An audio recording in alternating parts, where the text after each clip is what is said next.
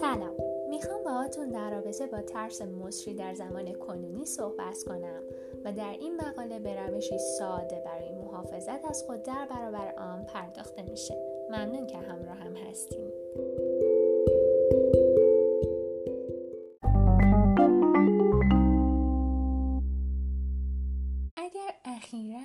فروشگاه مواد غذایی رفته باشین احتمالا شما خریداران مسترب رو مشاهده کردین که چرخهای دستی خودشون رو پر از قوطی های لوبیا و خوراکی و مواد غذایی و بهداشتی کردن به طوری که هیچ جای خالی دیگه ای در اون سبد خرید قابل رویت نیست و حتی ممکنه احساس وحشت از خرید رو به خصوص در شرایط کنونی احساس کرده باشید.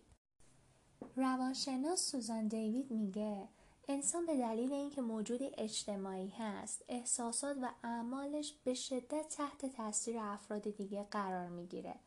وقتی صحبت از بیماری های مصری میشه ترس و وحشت با سرعت غیرقابل تصوری گسترش پیدا می‌کنه. سوزان دیوی در پادکست جدید خود در چکینگ این راهکارهایی رو جهت تقویت ایمنی خود در برابر ترس های مصری در اجتماع ارائه داده است. در ادامه به صورت مختصر به شرح برخی از این موارد می‌پردازیم.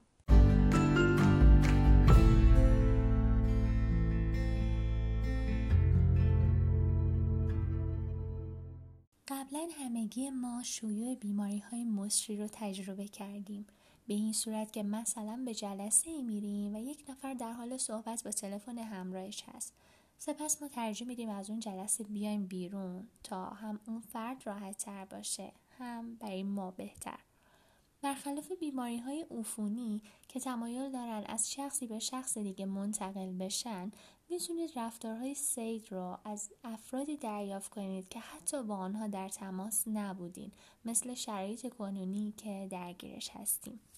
و یه چیزی که حائز اهمیت اینه که در مواقع بحران باید آگاهی کامل از بیماری های مصری و نحوه مقابله با اونها کسب کنیم چون که می‌تونن تاثیر بسزایی رو در تداوم زندگی و یا حتی مرگمون داشته باشن.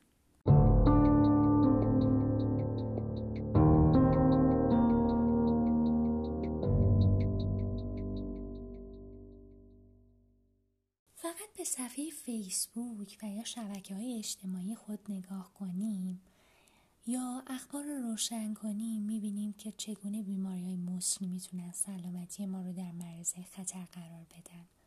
وقتی مردم دوستان و همسایگان خود رو در هنگام راه رفتن و یا رفتن به فروشگاه مواد غذایی با ماسک های 95 یا هر نوع ماسک دیگه مشاهده می‌کنیم بسیاری از اونا احساس می‌کنن که باید به احتکار و جمع کردن تعداد زیادی از مواد غذایی بپردازند.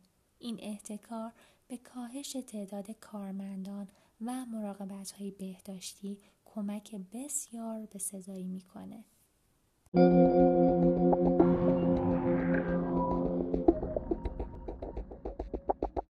ترس و وحشت واقعا احساساتی قدرتمند هستند.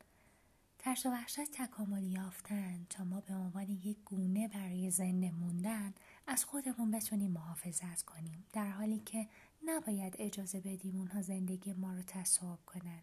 به جای اینکه به آنها اجازه بدیم که به ما تعلق داشته باشد باید به یاد داشته باشیم که ما این که می‌تونیم صاحب اونها باشیم. در اینجا یک راه برای انجام این کار وجود داره. وقتی که ارزش های خودمون رو تعریف و شفاف می کنیم می‌تونیم فراتر از ترس یا وحشتی که اکنون احساس می کنیم گام برداریم.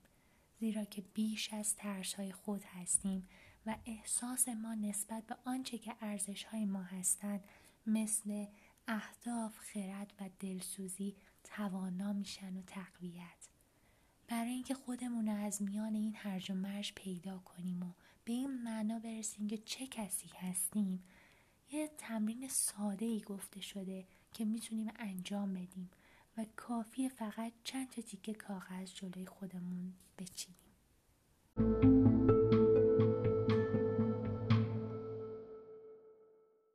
اولین کاری که باید انجام بدیم اینه که از خودمون بپرسیم که حتی در این شرایط هرج و مرج می‌خوایم چه کسی باشیم.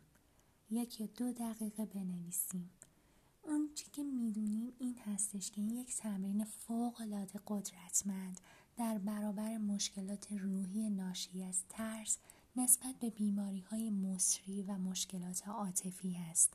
این کار ما را از فضای فکری موجود درباره ارزش هامون به عنوان ایده های انتظایی که اونها را به حرکت در میاره محافظت می‌کنه. در نتیجه ما چابکتر، متمرکزتر و به هم متصلتر میشیم و همه ما در حال حاضر به بیش از همه چیزهای موجود در زندگی فعلیمون نیازمندیم. امیدوارم که با انجام و تکرار این تمرین بتونیم کمک کنیم برای افزایش آرامش درونیمون تا بتونیم جاریش کنیم در زندگی